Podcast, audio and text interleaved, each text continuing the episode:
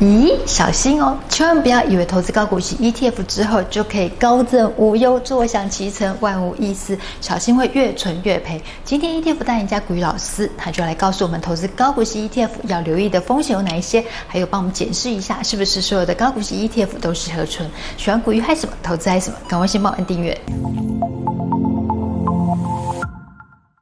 大家好，我是 Sharon。大家好，我是古鱼老师。老师听到高股息三个字呢，就觉得啊，让人家觉得好安心啊。嗯。因为光听到这三个字，就觉得哦，好像钱会一直进来的感觉。对，没有错。哎，可是我们今天要真心话大冒险一下，让投资朋友看一下现实的一面。嗯、因为不可能投资工具都是只有那完美没有缺陷嘛，对不对？嗯、投资高股息 ETF 的话，我们要注意哪些事情呢？今年的高股息啊，魅力值只能以点满来形容啊。因为事实上，我们以前在投资那种高股息的时候啊，只要超过五个 percent 啊，我就觉得这是一档那个高股息的一个产品了。可是呢，今年啊，你讲那个五个 percent 啊。会被人家笑死啊！每一家都跟你讲说什么有八个 percent 啊，十个 percent 啊，甚至十二个 percent 的，我全部都有看过。在看殖利率的同时啊，有一个关键字要注意，它到底能不能够填息？我今年呢，就是领到一个股利通知单，一打开，哇，六位数字的股利也超嗨的。嗯、结果呢，去看我的股价，哦。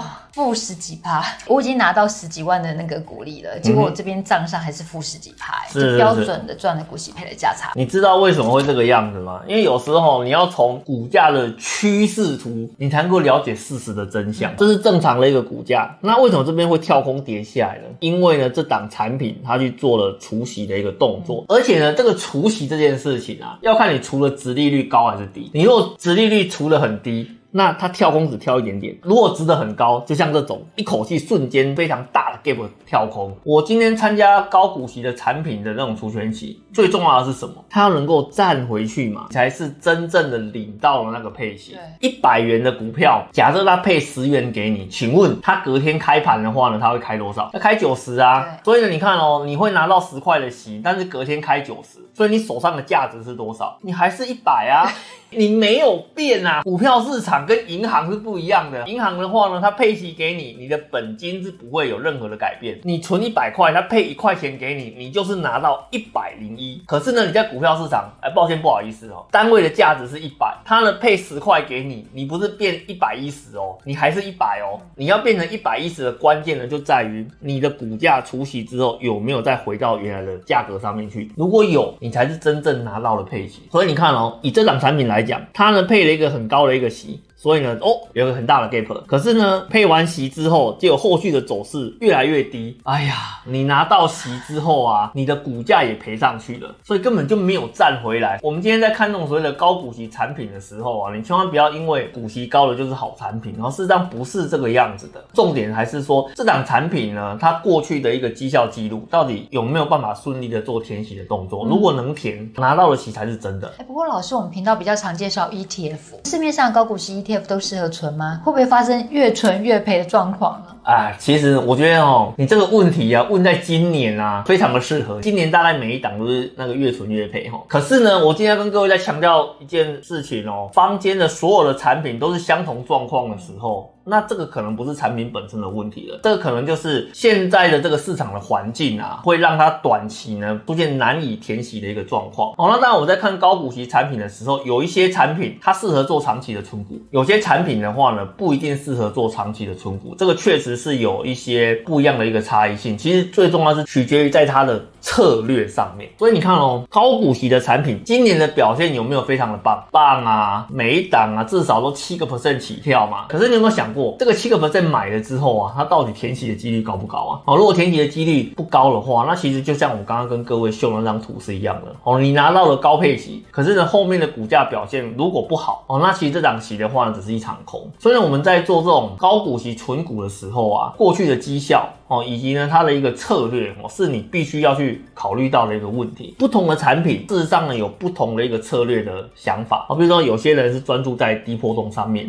有些人是专注在呢。预测未来的殖利率，有些人是尽可能去参与它除权期的一个机会，不同的一个策略哦，它会带来不同的一个效果。你在做这种高股息存股的时候啊，哦，其实我们都会比较建议，就是说，哎，像这种低波型的一个产品啊，其实我觉得还蛮适合在不同的时间点去做呃这方面的一个参与，痛苦是比较出来的。你如果觉得跌十趴很痛苦，但是你发现了你手上的部位只跌了五趴，哎呀，你的痛苦的程度就下降了。对，没错。好，所以有时候我们在看这种高股息产品的时候呢，我们会跟投资朋友建议啦，第一个股息率的部分，只要跟别人没有差太多，这样子就好了。因为代表这是一个整体市场的一个表现。可是呢，后面影响到你未来填全息的一个几率，其实就跟它的那个策略设计有关。哦，那我们以往在看的话，像这种低波动型的一个产品，过去的一个填息率哦，以及呢，它在市场在下跌的过程中，相对的一个风险属性上面来讲哦，我觉得它非常的适合来做一个那个长期存股的一个布局啦。在看这种 ETF 高股息产品的时候，你千万不要因为说短期一年两年表现不好，你就觉得说这个产品的设计有问题。那你们帮帮忙，你如果不看今年的话，你看过去每一年都觉得它是一个很好的产品。所以有时候在投资啊，不能够只是看短期的一个表现来决定它的一个好坏。我觉得这样子对产品的设计是不公平的。而且投资 ETF 相对于投资个股来讲，真的相对稳健多了。是没有错。而且之后大盘涨的时候呢，你也不会错过它的报酬。纯高股息 ETF 现在呢，就会让我们觉得相对心安了一点。嗯、但是纯高股息 ETF 有没有一些诀窍秘诀啊？有效的东西呢，你一定觉得很无聊；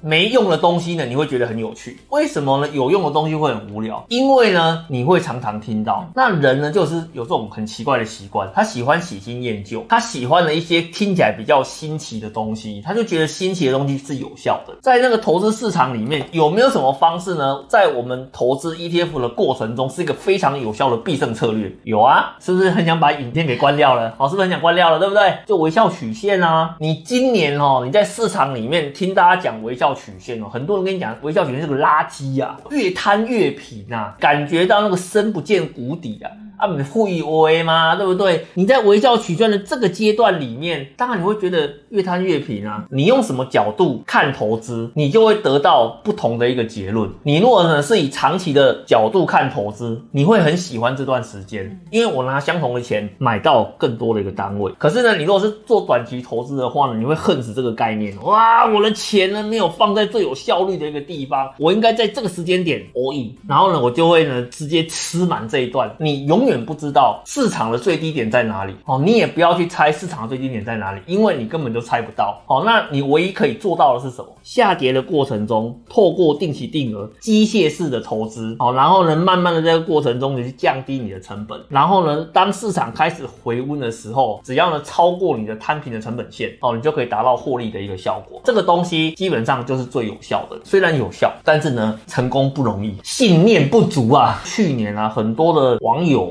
问我一件什么事情，你知道吗？哎、老师啊，我去借信贷 all in 投资，你怎么样？真的哦，那或者是说呢，我最近有一笔什么储蓄险到期啊，哦，我这笔钱的话呢，全部都 all in 进去，你觉得好不好？或者是说他拿房子出来做 all in 的，千万不要借钱做投资，因为呢，一旦借钱投资投进去之后，你的想法就从投资人变赌徒了。特别是现在升息，如果你用房子去借贷的话，对他来讲是双杀。它是一个双杀的一个概念了，而且呢，你看哦，当你一旦借钱投入之后啊，你对市场的看法就改变了哦。用闲钱投资的时候，你还可以气定神闲，喝着咖啡我，看这个市场的一个变化。可是呢，你一旦借钱投入，你的看法完全都变了，急着想要去做回本的一个动作，因为你借钱要不要还钱？要要还钱，然后借钱的话呢，你又多了一笔利息的支出。尤其是很多人啊，他把房贷整个借出来投入之后啊，他每个月要多负担哦两万甚至到三万的一个利息钱出来，哦，对他来讲压力非常的大，哦，所以有时候哦，投资人都都想的很乐天，你知道吗？他都会跟我讲说，老师啊，那个借钱出出来无所谓啊！你看我借钱成本才两趴，可是呢，长期投资的报酬呢有七趴十趴，我中间我可以赚到五趴七趴的一个那个利差，那这样子我不就可以去解决我前面那个问题了吗？想呢跟实际呢真的是两回事。对，因为你在想的过程中，你没有去思考到，你在这个中间背负压力的过程，是让投资很难好好持续的一个非常重要的关键。我们常常讲说。计划赶不上变化哦，所以你一定要永远在你的计划执行的过程中，帮自己把这个 buffer 跟风险先想清楚，才来做投入这个动作。所以这是我们在看投资这件事情的时候，我们有一些东西一定要跟我们的投资朋友来做一个分享哦。没错，谢谢古雨老师的分享。投资朋友们，你对投资高股息 ETF 的风险是什么呢？欢迎留言跟我们分享哦。喜欢古雨还是什么投资还是什么，帮我们按赞、分享、订阅、开启小米小铃铛，要记得全部开启才会收到我们天讯息。拜拜，拜拜。